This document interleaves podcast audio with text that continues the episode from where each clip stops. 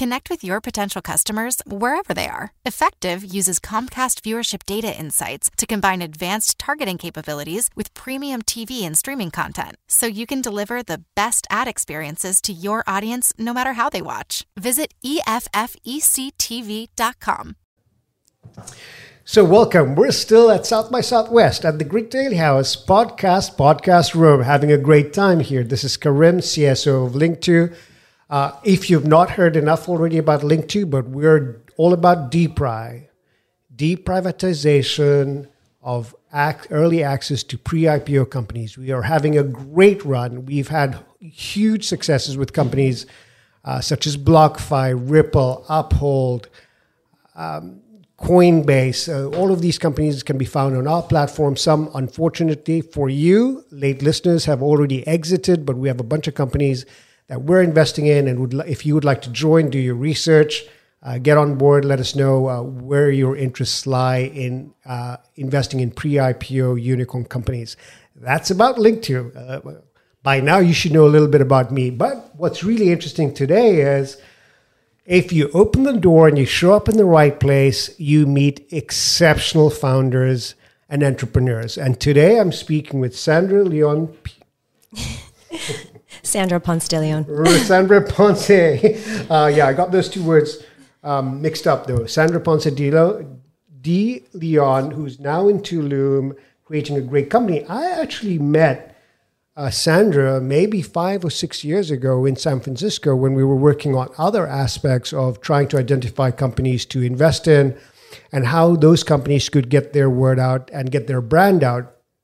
But Sandra's made the move. She's made the move into changing the world. And Sandra, we're very excited about having you here today. Tell us a little bit about your journey to Tulum and the NFT boutique that you were working on, especially how you decided to go in this direction, uh, and in particular, what's really interesting that you do. Wow, thank you. Thank you so much for having me. Uh, it's really lovely to be here and to reconnect after all of these years. Um, yeah, you know, I have a very long history in Silicon Valley in marketing. I've been a co founder myself, I've been a writer. I now write for Grit Daily in the house that we're in.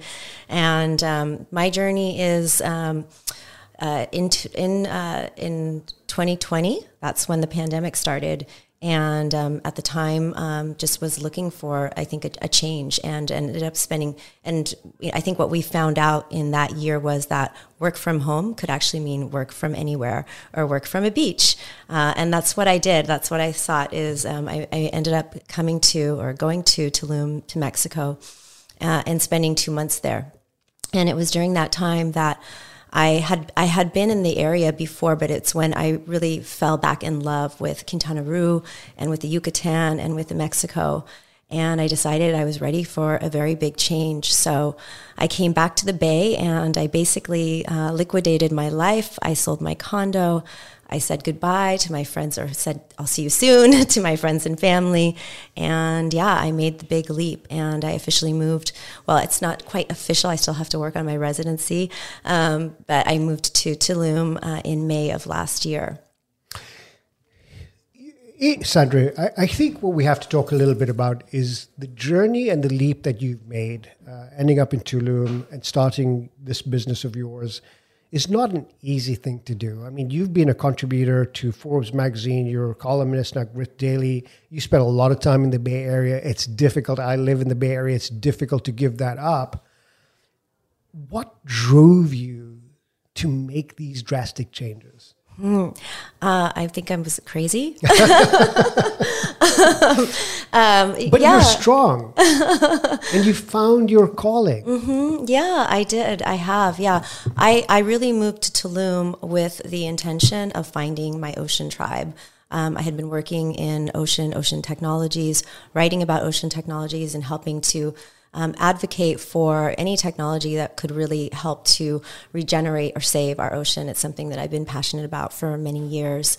And so in moving to Tulum, that was really my purpose. Uh, and um, yeah, I've been able to find it. Luckily, I was I connected um, very quickly after moving with um, my partner, uh, my business partner, also my my life partner, and he's a co-founder of a company called Pet Gas, which is a Mexican company. That, I'm sorry, Pet. Pet Gas. Okay. It's a Mexican company that transforms plastic, any kind of plastic, into clean fuels, five different types of combustibles. And so, um, yeah, I was immediately taken by that technology and by him and um, literally no. Um, so yes um, you know and and um, at that time he was already very immersed in the web3 space and developing his collection of nfts which he calls the pet gaseritos. And so he really kind of pulled me into the space um, very quickly. And um, and i started working on my collection which are the uh, cosmic cats 420 so, what's really interesting is, you know, we've been speaking about the. Actually, we haven't, I don't think, spoken collectively as people on this earth about the ocean. Uh, there are folks doing things in ocean, ocean tech. Uh, we see, have seen a, a, lot of the press on plastics polluting the oceans. Uh, this is just this is right now surface pollution uh, we have now started seeing uh, articles and indications that a lot of these plastics are being ingested by the sea, um, by fish that we end up eating. And I'm assuming by transference, we're ingesting this plastic. Yeah, the stat is we ingest a credit card of plastic every month. And that's simply Repeat that again. A credit card, the size of a credit card of plastic every month. So I don't know if you heard that properly, but what Sandra just said was we are ingesting enough plastic that's the size of a credit card every month. I can't even imagine what is that doing to us. Right. Exactly. Exactly, and that's the that's really you know the that's the story behind the Cosmic Cats uh, 420. So the Cosmic Cats 420 were um, basically they survived the eco apocalypse of 2420 when the world became completely consumed by plastic, which is something that we're living today. Uh, in fact, um, we've gone to beach cleanups where we see coral that is growing fused with plastic. Uh, and so it's true. We are. We we are slowly killing ourselves with um, you know this material that um, there's nothing wrong with it. It's actually helped us you know get to where we are. Medical the medical profession, so many professions benefit from plastic. The problem is that we didn't design it with an end use or a life cycle, a complete life cycle, and so we see it and we consider it waste. Um, but actually, it can be transformed into um, energy talk walk us through that a little bit more. So I, I, worry right? So the first thing when you say we can transform plastic into energy the first thing that comes to my mind is pollution mm-hmm. uh, carbon emission uh, because how do you do that without creating p- pollution that's still as as harmful yeah, um, the process is called um, pyrolysis, and it's something that's been around for a while. And, and you're right, it does cause pollution um, in the traditional sense that it's done. Um, what PetGas has done is their innovation is called non catalytic pyrolysis and um, that uh, happens in a closed environment. So there is no escape. There is no escape of fumes or chemicals. Um, they're very large reactors, and so they take the plastic, um, which needs to be shredded, so it uh, goes through a pre-transformation process, uh, and then it goes into the reactors, and then from there, um, the technology, the innovation. I I, I know it's um, I know what it's doing technologically is breaking apart the hydrocarbons, and then they fall into different drums based on um, vibration and weight. That's about as far as I can get into the actual physical physics of it. Um, but then uh, it uh, transforms and falls into different drums, so it'll uh, turn into paraffin, uh, kerosene, diesel, gasoline, and natural gas. So those are the five uh, combustibles. So um, what PetGas is doing is really revolutionary in that it's putting now a value on plastic where once there was none. And that's really the idea. And some of the beauty, beautiful things that are happening in Web3 is this creation of new economies. Uh, and that's what we're doing um, in Tulum and, you know, with NFT Boutique, with our collections, um, the, the Cosmic Cats 420, their mission is to deplastify the planet, also to save cats.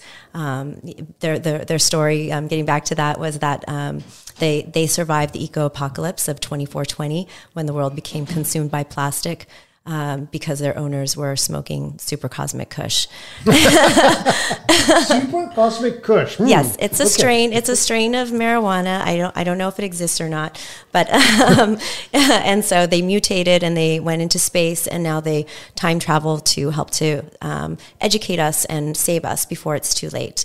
Um, and that's really the mission of the Cosmic Cats, but also a lot of the collections that um, we're showcasing now at NFT Boutique in Tulum. Great. So I know there are a bunch of audio, there are a bunch of listeners here thinking, "Oh my God, plastic!" As soon as we talk, start talking about plastic and we talk about recycling plastic, uh, we then all of a sudden have to worry about pollution, which I just brought up, which was one elephant in the room, but there are several other elephants, and I'm going to bring this up so that we're all on the le- uh, level playing field, right? So plastics exist; they keep being created. There are useful. Um, plastic has a lot of potentially positive uses, and yes. that's what we see. But with that aspect is that we've created plastic, it's being disposed of in a harmful and unnatural manner. And what you're doing is subscribing to the fact that it exists and we're going to create, uh, collect it, and then create energy sources from it. Yes. Now, if the, we're all thinking about, hey, the energy sources that you create that you're creating, you, I think I remember paraffin, petroleum, mm-hmm. uh, and three others which I forget, but it's here. We are then reusing uh, that material, whether it's paraffin or or fuel, and creating more pollution, right? But I want to make sure. Well, what happens, you know, if it, so, a, a couple things. Um, first of all, the, the the recycling industry is a complete lie um, only 9% of all of plastic is actually recyclable. Uh, or recycled, sorry. Um, of the seven types of plastic, there's only two types of plastic that can be recycled. And those plastics can only be recycled up to four times. So the recycling industry itself was created by the plastics industry to make us all feel like it was okay to continue to consume uh, and create plastics. Um, then the, the other thing about plastic pollution is that when it is in a, a landfill, for example, it's giving, as it decomposes, it's giving off methane gases, which are much more cont- contaminant than the CO2 that the, the carbon that's produced um, when you put um, these fuels into your cars. And actually, the because most okay, so I, am not an expert in this. I've kind of become edu- very educated sure. because of my relationship with PetGas um, is that um, uh, what was I getting? What was I saying there again? There's uh, pollution that's been created. Ninety percent of the plastics cannot be recycled, and what can be recycled can only be done four right. times. And, and and the the when you when you're talking about gasoline that you put in your car, there's a lot of additives that are put into it, sulfur um, and you know cancer-causing chemicals. Um, with this process, it actually creates fuels that are much cleaner than what you buy on the market um, because there is no additives involved. It's this you know process of breaking apart the car- hydrocarbons uh, and then um, rebuilding them, or I don't know what the right term is, but um, you know putting them back um, in, into these different uses. And um, I think the other thing that I think is um, you know, there's a lot of movement towards battery operated cars, but that's going to take a long time for you know all of this machinery, all of the cars that are in existence to be transformed or to you know there, there there's no, you know, people are not going to stop using um, cars that take normal Absolutely. gasoline. Um, so this is a way to provide cleaner gasoline and also to decontaminate the planet. Wonderful. So actually, I mean, I, I love this idea of the podcast because we can be honest and we can talk about it. So at the end of the day, for all of you listeners out there, I know there's two sides of this coin. There's the oil and gas industry, there's the plastic industry. We know there are lobbyists in each of these industries that make statements some of them not true, some of them blatantly untrue. Uh, but I think what we're coming to do here with this whole idea of the metaverse, Web 3.0, is the um, is the consumption of knowledge, uh, pun intended, consumption mm-hmm. of knowledge, is to let's learn. Let's learn what's right, what's wrong, and let's support organizations and individuals who have spent that time in understanding what the best possible outcome is for things that we already do that are not so that are not so good. Yeah. And uh, and as we close out this, Sandra, what would you like to say to the people that are hearing this? What what is their what is your message to them, and how can they support you? How do they find you, and what is it that you're looking for them to assist with? Um, well, I'm really just um, excited to be here. Um, I really wanted to talk more about the NFT boutique. Let's talk about the yeah, NFT boutique. Yes, yes, yeah. So we just opened, um, you know, a, a, sort of as as uh, myself and my partner Chucho were developing our collections. Um, we realized, um, well, we started to also so Cosmic Cats 420. as I mentioned, the mission is to uh, deplastify the planet, but also to save cats and that's something that I've been doing in Tulum. I've been fostering cats and taking care of them, paying for veterinary expenses. I have a colony of cats that I get that I feed, um, and I'm going to be launching uh, what's called a TNR program, uh, Trap Neuter Release. Uh, and so as I was developing that collection and also fostering my cats, and I started to build a cosmic cat tree. and, um, you know, we were talking about where, where we could start to house, um, you know, some of this merchandise that um, we were having fun developing and, and, um, and, and, we came up with the idea of the NFT boutique. Uh, and so we just opened the NFT boutique uh, just a, a, couple months ago, and we're in Tulum in a very um, visible location. And uh, a lot of the collections that we have there that we're showcasing are NFTs for good. Uh, and a lot of them have this theme of the deplastification of the planet um, we're also working very closely with groups that are on the ground in Tulum, um, such as Regen Tulum, which just launched Tulum Coin, and the, you know the purpose of the Tulum coin is to fund regenerative projects in Tulum um, because um, we were just talking about how um, it has been a culture shock moving from Silicon Valley to Mexico. Uh, not going to lie, there's um, days when I don't have electricity or um, water, um, you know, let alone internet access. You know that so it, it's a place where you really have to flow, and it's also a place where it's the the largest underground uh, river uh, water system in the world. Really? Yeah, fresh water. Mm-hmm. That's what the cenotes, the beautiful cenotes, are made of. That are, um, you know, very sacred and healing waters. But unfortunately, um, you know, Tulum, its infrastructure and, in that area in general. Um, has grown so quickly that um, a lot of these uh, places, sacred places, are at risk. Uh, and so, um, yeah, uh, groups like Regen Tulum are um, dedicated to um, helping to save the environment in Tulum and regenerate it. So we've traveled, or we're traveling the world from the Bay Area to Tulum. We have touched on plastics, what can be done, and how we can save our oceans. Uh, we're talking about NFTs and the value that we can derive from NFTs, and what is the next step. We're saving cats. Mm-hmm. Um, so I'm saying this properly now. Look out for Sandra Ponce de, de Leon in Tulum. Thank you. And building up an NFT boutique. Pay attention, support, provide feedback, and let's change the way we live. Thank Absolutely. you, Sandra. Absolutely. Thank you so much. Connect with your potential customers wherever they are. Effectv uses Comcast viewership data insights to combine advanced targeting capabilities with premium TV and streaming content so you can deliver the best ad experiences to your audience no matter how they watch. Visit EFFECTV.com.